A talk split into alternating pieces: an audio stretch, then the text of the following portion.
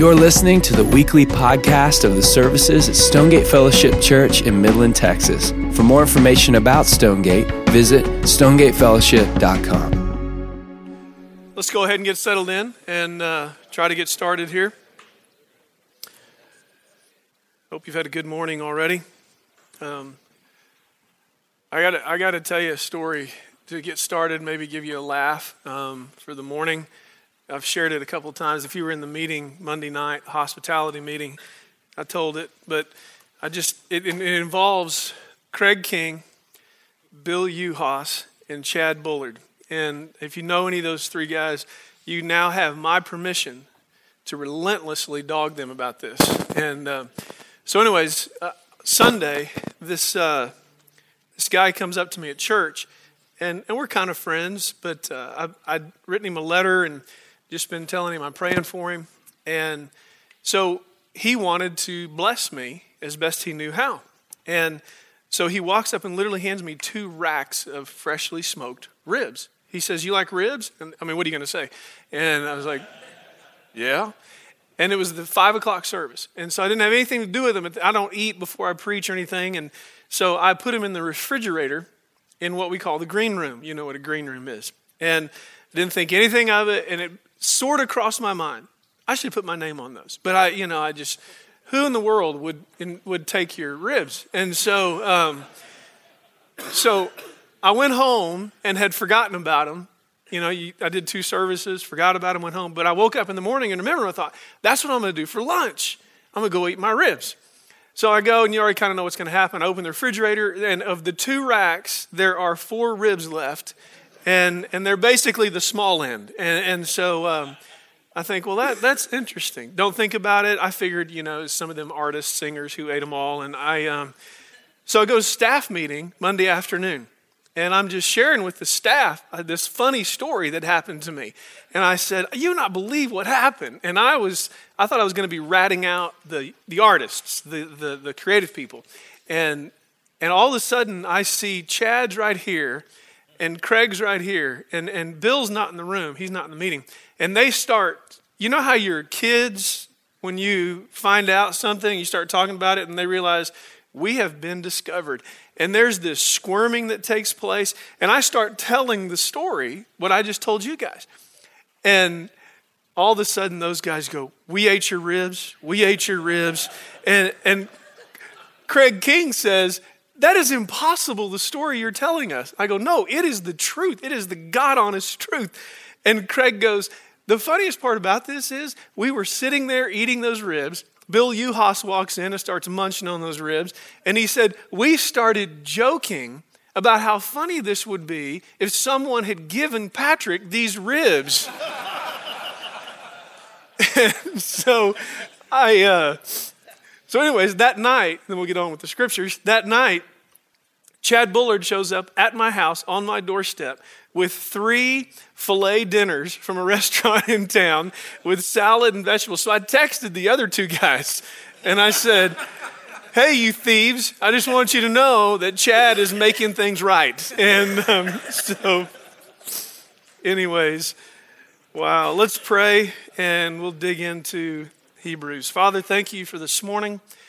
Thank you for the joy of the Lord that I hope is an experienced strength for us. It's easy to repeat that verse the joy of the Lord is our strength. It's another thing to know it and to walk in it, whether times are good or times are bad or someone eats your ribs. And I uh, thank you for the opportunity to gather this morning. It is an honor. It is a deep, deep honor and privilege to be able to open your word in front of these men when we leave here in the next 40 minutes, I pray that we would each individually be uh, challenged by you, that we would each individually accept the high calling on each of our lives, whether that calling is performed in front of many or only in front of your eyes. So open our eyes to behold wonderful things from your word. It's in Jesus' name we pray. Amen. Um, so you have the notes in front of you. Let me kind of give you my plan. I have, uh, I think, four or five more times in front of you this fall. My intention is not to make it through the book of Hebrews in my time with you, My intention is to get as far as I can get with you, and then the next time I'm in front of you to pick up. So uh, I, I, just I had this grand plan to uh, try to do this flyover of Hebrews with you in six weeks, but I have since chunked that plan, and I'll just spend every time I'm with you in 2013 and 14 tearing up the book of Hebrews. There's too many things in here for us to just fly over. So uh, that's what we'll be doing. And so just get patient with it. And maybe that'll give you time to make a commitment to read through the book of Hebrews several times in the fall and in the spring. Chapter 1 is where we'll pick up again. And uh, I don't suppose we'll pretty much make it out of chapter 1. We'll see what we can do. But verse 1 long ago, at many times and in many ways, God spoke to our fathers by the prophets.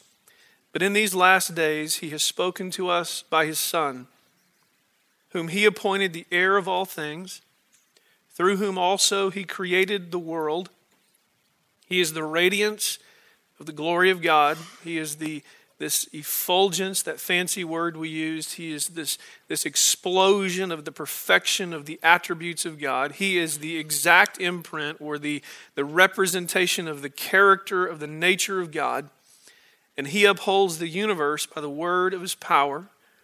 Even though everybody might be gathered in New York for the UN, he holds the nations, as the old song says, in his hand.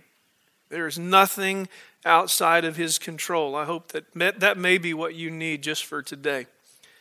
After making purification for sins, which is where we'll begin today, he sat down at the right hand of the majesty on high, having become as much superior to angels as the name he has inherited is more excellent than theirs. So let's go to your notes and I want to take you down. I think it's number six on your notes. I sometimes reformat to print the notes, and so it's the, it's the one that says Jesus is the remedy for the defilement of sin.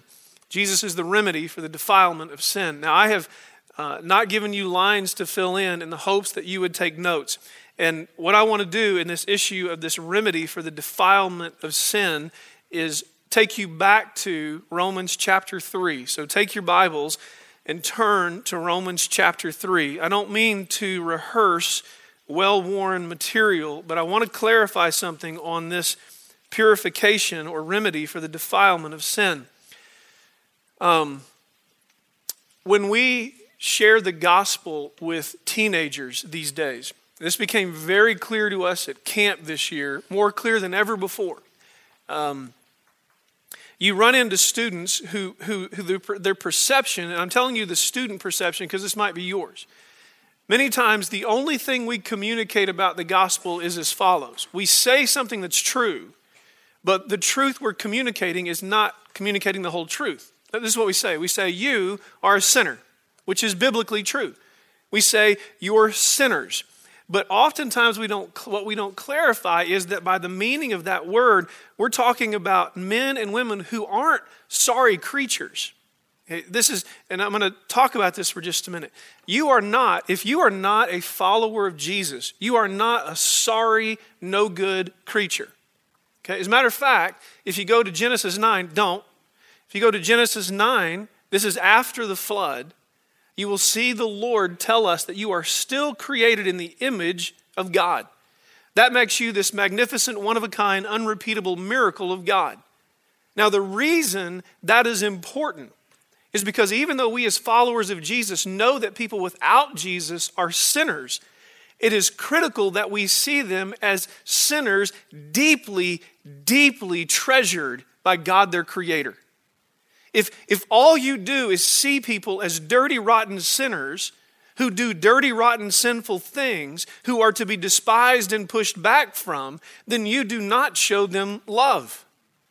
And rather than seeing them as these amazing creatures created in the image of God, deeply loved by Him, demonstrated by Jesus, who sought out the worst he sought out those who had the worst habits and the worst issues because they were His creation. And, and the reason this continues to be important is because when you share the gospel with someone who doesn't have an addiction story, a drug issue, an alcohol issue, or a messed up family. In other words, when you stand in front of someone and they go, you know what? I had a good upbringing, I've had a good family. I've never su- suffered with addictions. I mean, you know, the worst addiction you have is a hunting thing every year or whatever. I mean, you when you talk to people who say, "Well, you know, I what's wrong with me?" And, and what we have to be careful of is the gospel is not simply intended for people who have deep, deep physical problems and addictions to get saved. And what we don't realize is we have painted a picture of sin that is solely related to behavior rather than a picture of what it means to be a sinner that communicates something we're missing. Now you're looking at me like, you, you lost me. But listen, I can stand in front of a crowd of teenagers and I can have every teenager who has had premarital sex, smoked reefer, and, and had a Keystone Light because it's all they can afford. I can have every single one of those teenagers down to the front accepting Jesus. Okay? Because I can get them to believe they're some sorry, washed up person. But when I go to San Francisco or Austin or downtown Midland and start sharing with professionals that they are sinners in desperate need of a Savior, there better be something more to my gospel than just you're an addict and you need Jesus. You see, the worst part about being a sinner is not that you, you have behavior that reflects that you're a sinner. The worst part about being a sinner is that you are separated from the experience of the wonder of the glory of God. Now, I told you to go to Romans 3. Let me see. if I can't back this up with Scripture, then it's a moot point. So, chapter 3, verse 21, and this matters in seeing that Jesus made purification for sin and in a moment, we'll see that he even sat down because the work is done. Chapter 3, verse 21. But now the righteousness of God has been manifested, it's been made clear apart from the law, although the law and the prophets bear witness to the righteousness of God. Now, it doesn't say that, I'm just helping you see the, the context here. So, the righteousness of God literally the God centeredness of God has been made known apart from the law, although the law and the prophets bear witness to it. You realize the law and the prophets continually exposed our inability to live in the wonder of the glory of God. It continually exposed how incapable we were of experiencing our, our greatest joy. For instance, only the priest was allowed to go into the presence of the glory of God. And even at that, if he was barely not right, he died. To be in the presence of the glory of God is to be in the presence of that which gives us our greatest life and joy. Being saved is not just going to heaven. Being saved is being given the opportunity to step into a free offer of my greatest joy. This is why so many of us struggle in our Christianity because our Christianity is only made up of stepping into a confession to heaven rather than understanding the fullness of salvation to be gained now that Jesus purchased for us. You see, the law and the prophets demonstrate you cannot measure up to the holiness of God. That's why every time you read the law and the prophets in the Old Testament and you see God slaughter people, he can slaughter wholesale because of the wonder of His glory. He is God centered. And for me to come into His presence is to come into the fullness of a Creator who created me for more than I could hope or imagine. But someone had to open that door because Adam and Eve, through their actions, slammed that door. And so we keep, we keep reading. Verse 22 The righteousness of God through faith in Jesus Christ for all who believe. There is no distinction. For all have sinned and fall short of the glory of God. Now remember, I've told you this a hundred times, but sin is not just stealing cookies from the cookie jar. Sin is me believing I can find my greatest joy and satisfaction and fulfillment apart from God. To which you might respond, Where do you get that? Very simple. It's what Eve did because the enemy deceived her into believing God was holding out on her. Now listen, when I start talking to teenagers, and, I, and, and I'm using teenagers so that you can go, well, that's me too, but I don't want to accuse you. I'll just accuse teenagers. And so when, when I talk to teenagers about the things they're not supposed to do, but I don't share with them the glory that God has intended for them in their behaviors that is a reflection of His glory. All they battle with is right and wrong rather than less glorious and more glorious. And we do the same thing. But Jesus came to move us, allow us movement into something that gives us life, not just something that makes me sit there and go, I messed up again. Oh my goodness. I didn't mean to cuss again. I did it again. I mean, that, and that's what our Christianity boils down to. Rather than this, this pursuit of this introduction of an opportunity to step into the wonder of a relationship that allows me to become everything God designed, called, and gifted me to be.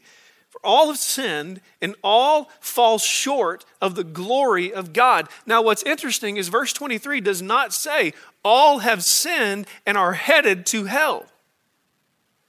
Now, I, I totally believe it is biblical that when you die, if you do not have a relationship with the Lord Jesus Christ, you will spend eternity separated from God in a real place called hell. But Paul tells us first and foremost, because we sin, we are separated from the magnitude of the fullness of the character of God, which is his glory.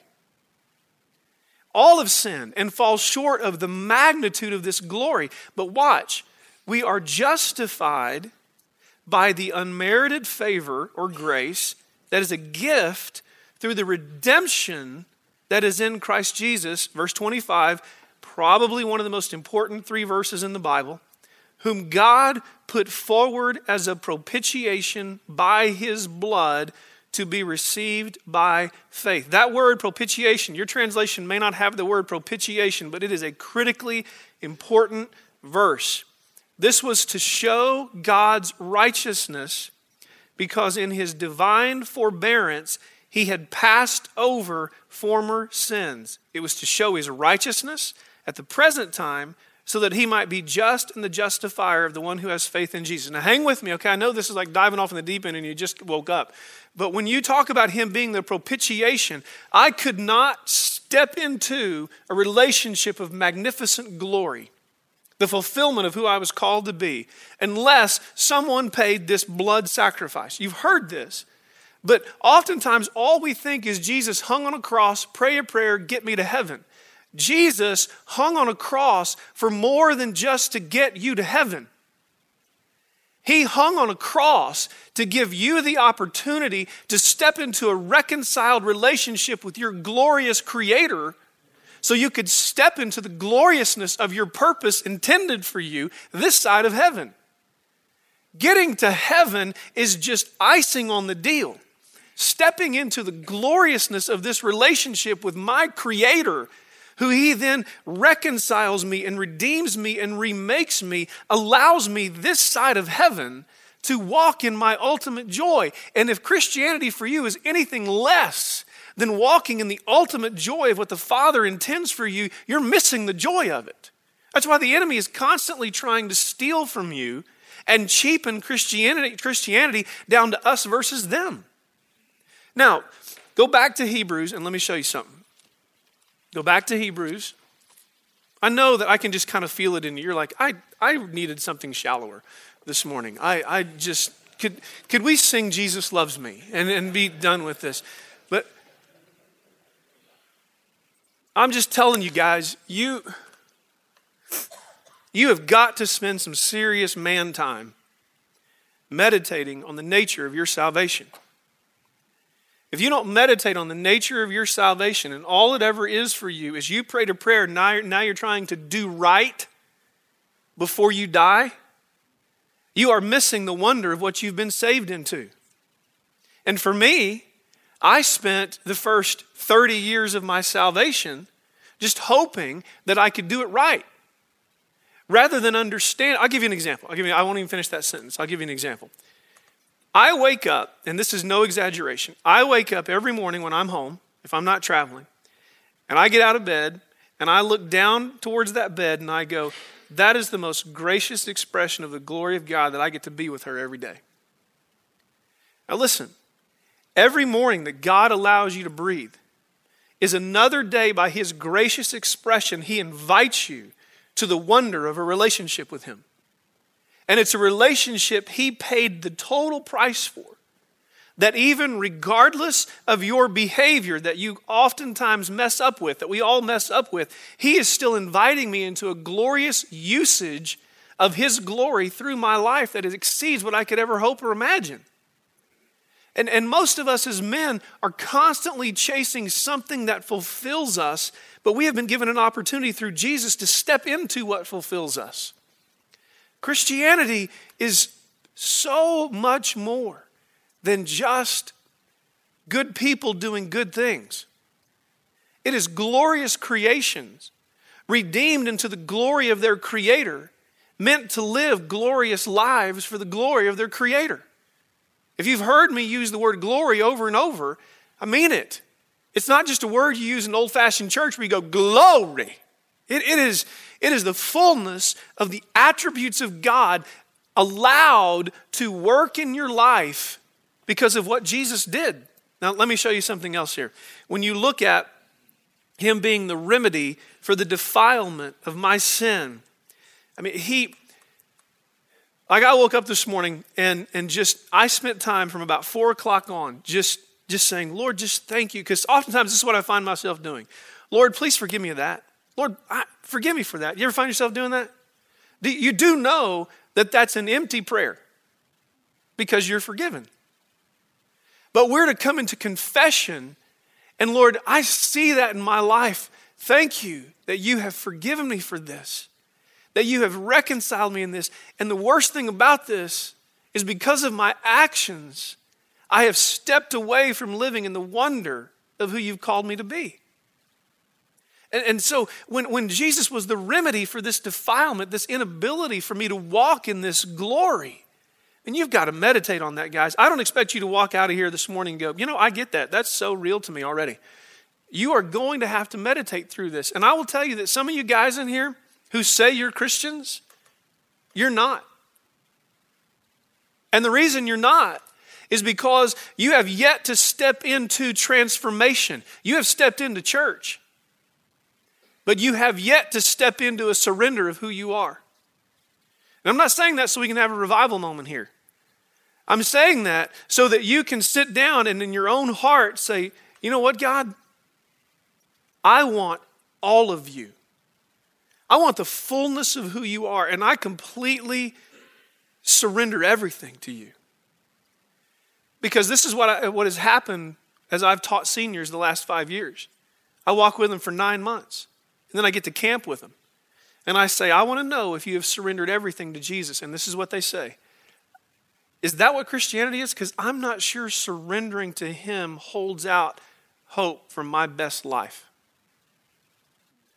You know why? Because they've been taught Christianity is putting off things I want to do to do things I don't want to do. What about you? What's your Christianity? Is it putting off one mode of behavior in order to step into another mode of behavior? Or is it stepping into the relationship of your glorious Creator, who, although He demands an ultimate surrender through Jesus, He promises an ultimate blessing of His glory through Jesus. Which is it? Which is it for you? And I hope you'll meditate on that and, and see where you are in this, your, your defilement of sin. There has been a remedy made for you to step into an amazing glory. And I hope you'll meditate on that. I, I'm going to go to the next point here and, and we'll keep going as we run out of time. Number seven, I think it is on your notes. Jesus is the ultimate finisher of God's work. Uh, he says here, after making purification for sins, he sat down at the right hand of the majesty on high. You're in the book of Hebrews again. Move over to chapter 10. And let me show you something here in chapter 10. This is an interesting thing as you read through the book of Hebrews. I hope you'll pick up. Chapter 10. And again, we'll get here eventually in May. But in chapter 10, verse 11, every priest stands daily at his service. Let me read again so you see the word here. Every priest stands daily at his service, offering repeatedly the same sacrifices which can never take away sins. Remember this as you read through the Old Testament. Every time you see this stuff taking place, it is always pushing into the issue that we can do nothing for our salvation. God had to do something. That's why it's important you also know that Jesus was the lamb created. He was the not created, he was the lamb before the creation of the world, slain before the foundation of the world. That is the only way that God is just in his his, his, his destruction and judgment of sin in the Old Testament because even before the foundation of the world, he had already, in the plan of God, offered a sacrifice in Jesus, his son. The other thing you have to meditate on in your understanding of who God is is there is no such thing in the presence of God as yesterday, today, or tomorrow. It is all now. Now, that's enough to just make you quit, but it's all now. That's why whenever you get worried about time or the end times, cool off, dude. I mean, he's in it. He was in it then, he's in it now, and he's in it later. And in his in the mind of God, in the moment of God, which encapsulates all the past, all the present, and all the future, in the moment of God was the crucifixion and the resurrection for his righteousness and our glory. So you God, it's just getting deeper, isn't it? It's just not getting any easier. And um, but you are not allowed, as men of God, to only stay on the surface. You are not. As, as John Piper talks about in one of his great books called We Are Not Professionals, he has a chapter called Bitzer Was a Banker. And it's the story of a banker who was one of the greatest Greek and Hebrew theologians around. He wasn't a seminarian, he was a businessman. And I'll remind you again, at this little moment of pause, this city will not change because of Patrick the preacher or others who stand on this stage. This city will change when you comprehend the magnitude of your salvation into the glory of God, and that is noticed. And it will only be noticed not because you don't get drunk when you go to church, uh, business parties. It will not be seen just because you're a good moral guy who blesses his food when you go out and eat.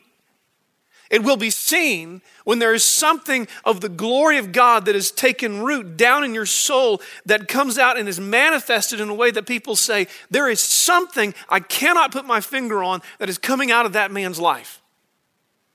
And that only comes through being in the abiding presence of the glory of God, not in a guy who follows rules. Because you always behave based upon what you treasure most. And when your behavior is a result of what you treasure, somehow a city has to see that. And the people you work with have to see that. Let me show you another verse. Remember chapter 10, verse 11. Let me show you chapter 12. I'm eventually going to make this point. Chapter 12. I love chapter 12. These first two verses are some of my favorite. The, the mental picture of this. Of, of, I'll just read the first two. Verse 1 Therefore, since we are surrounded by so great a cloud of witnesses. Let us lay aside every weight. I mean, think about that. Surrounded by such a great cloud of witnesses. I don't know what that looks like. I don't know if there is this, this moment where the saints of old, in the presence of the glory of God, see us completing the expression of the glory of God they started. I don't know how that occurs. I know that, and some of you think this is the worst thing that could ever happen to you, but, but the picture I ha- literally have, and maybe it's too dramatic, I don't know, but in, in August, I got to take this sort of private tour of the OU athletic facilities, and the old radio guy, Merv Johnson, takes me down into the locker room and walks me through the tunnel that leads up to the field. And so, whatever field is the one you dream of, or the golf course, or whatever. And I said, Can I walk out there? You know, I was like, That's holy. Can I, can I, can I just walk out there? And he said, You can do whatever you want out there. You can pick grass if you want. And I walked all the way out to the middle of the field, stood on the 50 yard line, and just did this. Now, I know that's kind of stupid for some of you. For others, like, that's so cool. For others of you, like, well, if you've gone to a real field. But, anyways, whatever your opinions are, the, the concept, don't let the drama of the moment miss you. That when you woke up this morning by the grace of God and took breath by the grace of God who has numbered your days, there is an expectation that we'll get to in Hebrews 11 that says you are walking in something that has to be finished in the glorious presence of the alumni of the kingdom of God. You are not just taking up space today. And you'll not get that if you don't understand the glory and the magnitude of your salvation that you have been saved into something that is to be on display that is desperately needed by a host of heaven that have gone before you and paved the way for you to walk in. Let me put it this way Are you walking worthy of those who have walked before you? Are you worthily treasuring the salvation that has caused others to say, Slaughter me? Are you worthy of the salvation? That is causing Coptic Christians to lose their lives today. It is not just some cheesy American church gig. Maybe that's why the church is so irrelevant in America. It is, a, it is something of men made up of, made up of men who see that a glorious creator has paid a price for me to step into something glorious, not just that I don't drink, smoke, cuss, or hate people who do. It is a glorious calling for men of God to step into the hallways of work and say, I am surrounded by Moses. I am surrounded by Abraham. I am looked on by Paul and Barnabas and Titus and Timothy and my seated glorious Savior who says, To my royal son who leaves 630 Bible study, will you live to display this glory today? And so when you, when you look again at chapter 12, Let's lay aside every weight and the sin that clings so closely. Beautiful picture, because here's the picture it says, lay it aside and then lay it aside again, and then lay it aside again. And then lay it aside again. You, you've got to constantly be just shedding this stuff and constantly pushing your eyes. Guys, you are never going to wake up one morning and go, you know what? I'm done struggling. Not going to happen. It's just not. And so every day you got to wake up with the, this idea of fighting. And if you're not a fighter, learn to be one. If you don't like pugilism, learn to like it because you have been called to fight for something greater. So he says, Let us run with endurance the race that is set before us, looking to Jesus, the founder and perfecter of our faith. Here it is. For the joy set before him, endured the cross, despising the shame, and is seated at the right hand of the throne of God. The reason that's so important that he took his seat is because no one takes their seat unless they're done. And he is finished with your work of needed salvation. He offers it as a gift to you. But let me show you something else. Turn back to chapter 7. This verse ought to stoke you. Bro. Hebrews 7. Watch this. Now, it's becoming clearly evident. We're not even going to make it through Hebrews in the next year, but it, we will. We will. This is such a book. Watch this. Watch this happening on your behalf because I can see it in your eyes that many of us, all of us, whether we admit it or not, sit, sit there and go, I, I, I, I, don't, I can't do that. I cannot do that. We all know ourselves all too well. Watch this. Chapter 7, verse 25 a seated Savior Consequently, verse 25, consequently, he is able to save to the uttermost those who draw near to God through him. So he can completely and he will completely save you. Watch this. Since, and you can put the word now, since now he always lives to make intercession for them. Oh, dude, seriously, don't miss this. So he comes to earth, he, he makes his entrance through Bethlehem, he lives for 30 or so, he dies on a cross, he is rejected by the holiness of his Father for a season as our propitiation. My God, my God, why have you forsaken me? It is indeed finished. The debt has been paid. The curtain has been rent in two. The guards say, Surely this was the Son of God, and it's paid. He is resurrected. He is beheld by many. He ascends to the right hand of the Father, sets us on a mission for his predetermined course of history, sits at the right hand of the Father, and sits there right now. And as I bow my head and pray this morning, because he knows what it is to be tempted, looks to my King, my Father, and says, I know exactly what he's going through, and I paid the price for him. He's ours, he's mine. I own him, we treasure him. Our glory is in him. Do you get that? That at this moment, the Son of God, by name, because he created you and knows you better than you know yourself and redeemed you to make more of you than you ever, would have ever dreamt for yourself, sits at the right hand of the Father and intercedes at all times for you. At all times, intercedes for you. I mean, I don't know what picture you need for intercession, but guys, I mean, it is I have so many stories running through my head today that, that just the Lord has allowed me to see this, this kind of intercession. And I'm not going to use them because it'd come across wrong, but just, uh, I'll use one that won't come across wrong. College, wasn't necessarily walking with Jesus. Um, I go to this, this club, this bar, just a dive bar, and it's a frat bar, which I was not Greek, but I partied on the penny of people in Greek. And so I, I walk up to this bar, and this big dude, walks up and he goes, You can't get in here. And he's saying all this junk to me. And but my best friend was a nose guard on the football team. and he was in there. And um, he came out with his roommate, who was a linebacker from Houston. This kind of roommate he was. He used to make poison darts in his dorm room, and he would shoot squirrels with the poison darts. He's just weird guy. But here I am even smaller than I am now, going, I want in. And, and here's this big guy saying, You can't get in. Outwalk my best friend and his roommate going, He gets in. And they go, You're in. yes, I am. I'm just telling you. I, listen, when you when you blow it today, you're in. If you know the king. And I don't mean if you're a church member. And I don't mean if you've gone down front and cried one time.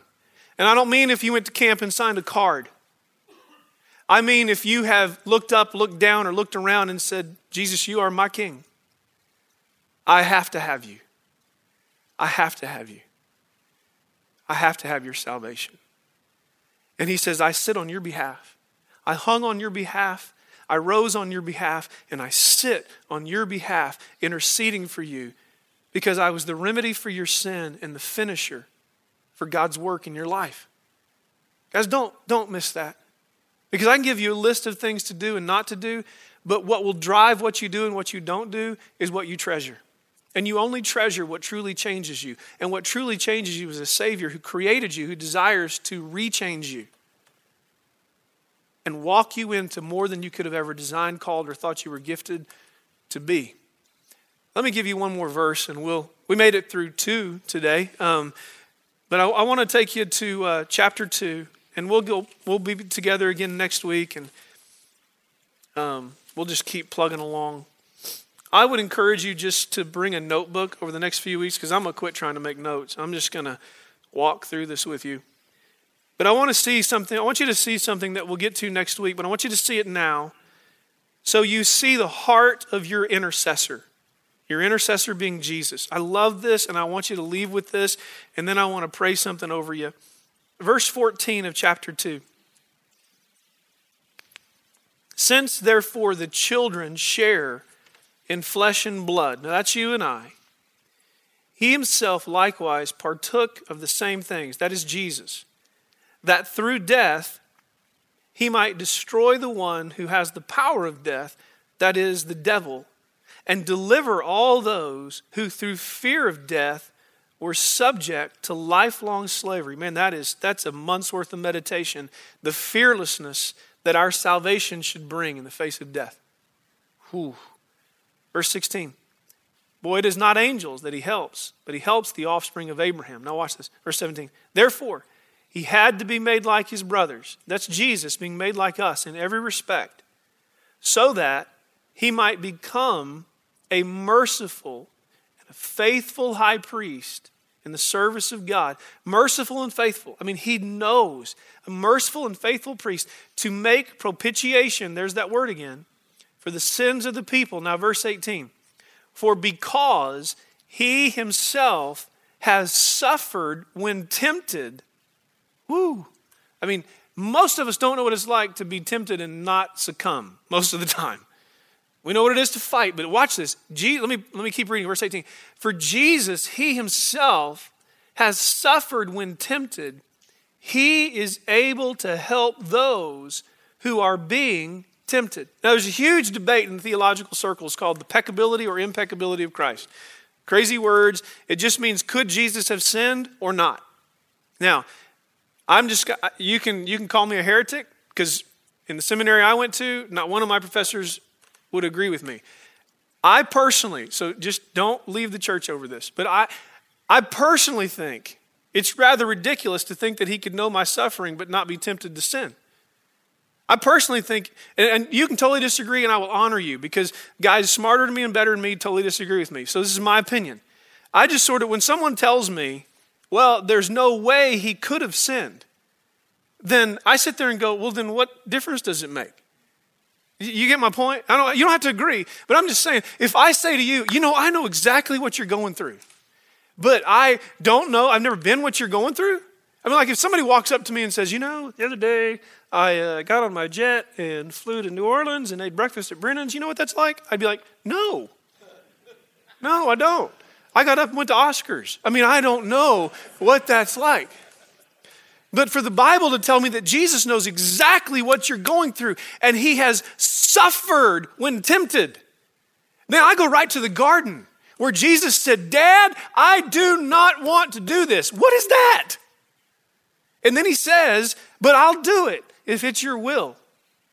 That's, that's the humanity of Jesus saying, I am choosing to obey you. Now, I know you can go around the other side of the debate and go, well, he's God and he would have done it. That's fine.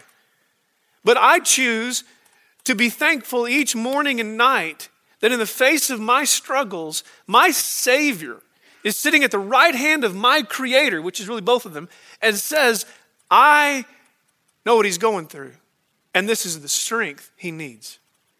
So, whatever you go through today, there is one seated at the right hand of God who finished a work for your salvation, for the glory of which you are intended to walk in, so that people would see the glory of God through the way that you live your life, and they would not be attracted to a sinner's prayer. They would be attracted to a sinner's redemption that walks them into a glorious life worth having. Because it begs the question is your Christianity worth having? Or are we just trying to grow churches and getting people to get baptized?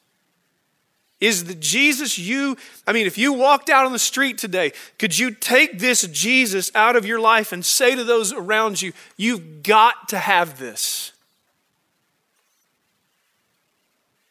Let's pray together. I want to ask you just to keep your heads bowed, and I want to read this, uh, this prayer over you. It's really a confession. I love it. It's powerful. It may not be your heart, but uh, I want to read it over you.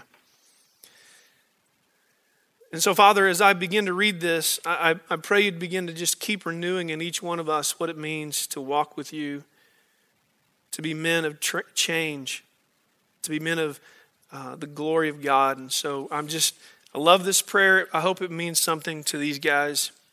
I am a part of the fellowship of the unashamed. I have the Holy Spirit's power. The die has been cast. I have stepped over the line. The decision has been made.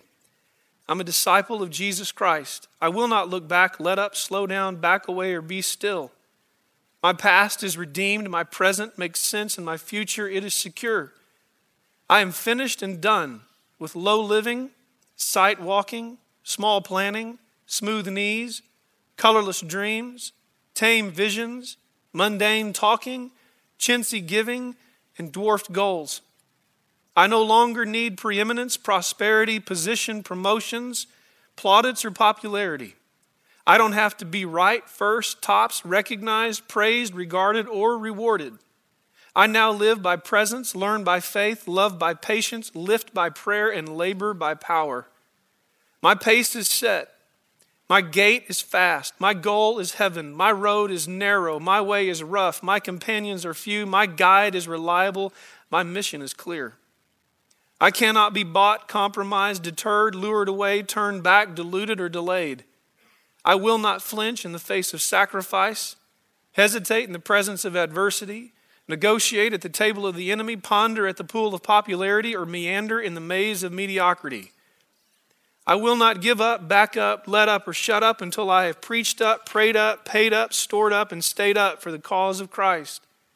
I am a disciple of Jesus Christ. I must go until he returns, give until I drop, preach until all know, and work until he comes. And when he comes to get his own, he will have no problem recognizing me. My colors will be clear, for I am not ashamed of the gospel. It is the power of God for the salvation of all who believe. Father, the heart, the life, the salvation of this community rests on men of God. And I pray we would own this mantle and we would live out a salvation that is about the glory of God, not a list of rules but a salvation that is captivated and made captivating by the fact that we have been redeemed into the glory of God. That heaven is indeed a destination, but our calling is now. Our journey is right here. Our purpose is this day. And I pray these men would see that they are the light of the world, they are the salt of the earth. And there is a great calling on their lives. Whether their collar is blue, whether it is white, whether it is gray, or they're still looking for a collar that they have a calling on their lives. And when we fail, which we will, when we mess up, which we will, when we fumble, which we will, would you please encourage us and cause us to run back to you, the author and finisher of our faith, knowing that our days are not done, our fight is not over, our cause is not finished. And so it's in Jesus' name we pray, asking if these men would leave this place and go preach well and use words if they must. In Jesus' name, amen. Have a great day. God bless you. See you next week.